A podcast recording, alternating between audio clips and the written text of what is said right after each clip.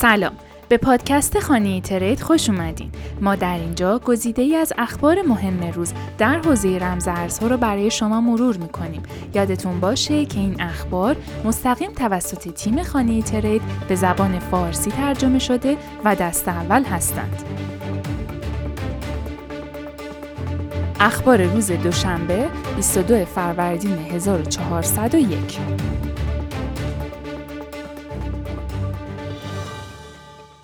در روز 16 فروردین، اسنوپ داگ و بنیانگذار شبکه بلاکچین کاردانو، چارلز هاسکینسون، در فضای توییتر در رابطه با اکوسیستم کاردانو، موسیقی و NFT ها به گفتگو نشستند.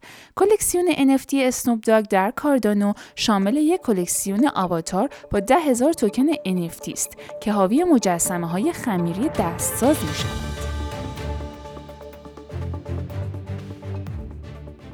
باشگاه فوتبال ایتالیایی محبوب AC میلان قرار است اولین پروژه توکن غیر مثلثی خود را با همکاری صرافی کریپتویی بیتمکس راه اندازی کند و سپس درآمدهای حاصل را به خیریه خود اعطا کند.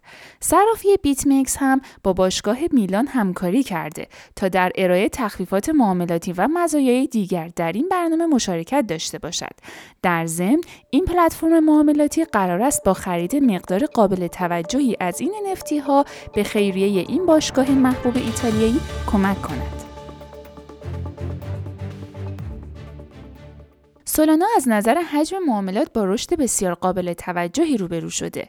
در 24 ساعت گذشته میزان فروش NFT در بلاکچین سولانا به بیش از 9 میلیون دلار رسیده. بنابر وبسایت تحلیلی CryptoSlam این مقدار رشدی 51% را نشان می‌دهد.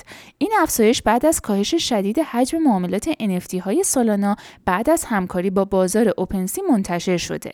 از روز 10 فروردین و زمانی که OpenSea خبر همکاری خود را با سولانا منتشر کرد تا 17 فروردین و زمانی که این همکاری اجرایی شد، حجم معاملات به بیش از 34% کاهش یافته بود.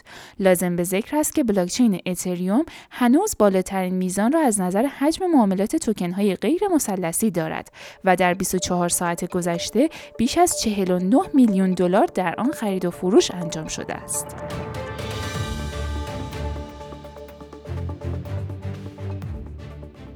دیگر اخبار NFT در جهان. کافی شاپ زنجیره‌ای استارباکس نیز چند روز پیش برنامه‌های خود برای ورود به حوزه NFT را اعلام کرد و مدیرعامل این مجموعه اظهار داشت که در زمان قبل از پایان سال این شرکت به کسب و کار NFT وارد خواهد شد.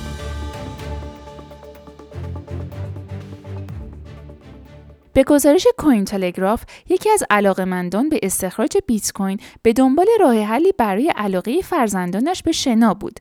جاناتان یوان بیان کرد که بچه‌هایش به دلیل سرد بودن آب در اکثر طول سالها نمی‌توانند از استخر شنا استفاده کنند.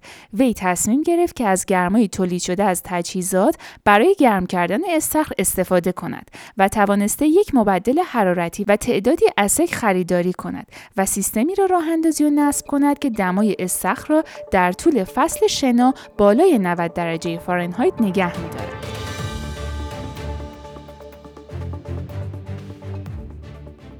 همبستگی بیت کوین و سهام‌های بزرگ فناوری در حال افزایش است. آرتور هیز بر این باور است که اگر سهام‌های بزرگ فناوری افزایش یابد، می‌تواند منجر به کاهش قیمت بیت کوین و اتریوم شود.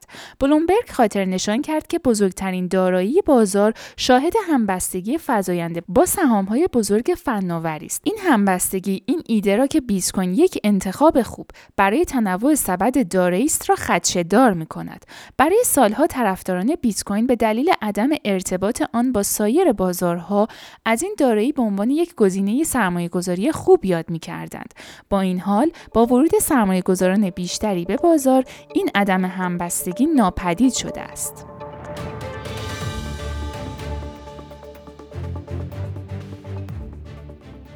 اگرچه در حالت سنتی گالری ها کار جذب خریداران را انجام میدادند، اما با ظهور اپلیکیشن های غیر متمرکز که ارتباط مستقیم سرمایه گذاران با هنرمندان مورد علاقه شان را آسان تر می کنند، شاهد کاهش رونق خود هستند. این امر در حال ایجاد یک الگوی جدید در اقتصاد سازندگان است که توسط NFT ها هدایت می شود. صرافی های OpenSea و LooksRare طبق ردیاب بازار دپ رادار بیش از 100 میلیون $100 در روز تراکنش انجام می‌دهند. برای سازندگان منطقی است که بفهمند چگونه می‌توانند از محصولی که تولید می‌کنند ارزش بیشتری را استخراج کنند. دانیل وبر، هنرمند استرالیایی NFT، معتقد است که هنرمندان بیشتری باید کارهای خود را به NFT تبدیل کرده و کنترل برند شخصی خود را در دست بگیرند.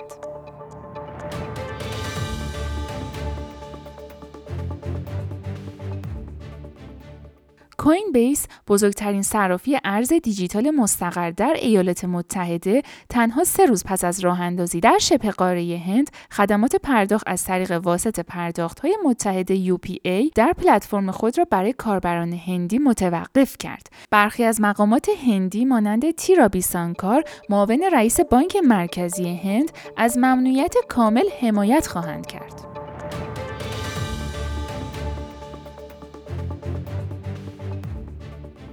بیت کوین از بالاترین قیمت $47,200 در 5 آوریل به $42,100 در 8 آوریل سقوط کرد که نشان دهنده فروش احتمالی تریدرهای کوتاه مدت است که ممکن است ترجیح داده سود کنند. با این حال، اقدام قیمت همچنان در طول آخر هفته گیر کرده است که نشان می‌دهد عرضه و تقاضا در تعادل هستند. اگرچه شاخص ترس و طمع کریپتو در منطقه ترس قرار دارد، نهنگ‌های بیت کوین در صرافی بیتفینکس بیقرارند و به خرید بیت کوین ادامه دادند. جالب اینجاست که یک سرمایه‌گذار بزرگ به خرید روزانه $1,000,000 بیت کوین بدون زمانبندی بازار با استفاده از استراتژی میانگین‌سازی هزینه دلاری ادامه داد. ممنونم که این خبرها رو گوش کردین. تا پادکست بعدی، خدا نگهدار.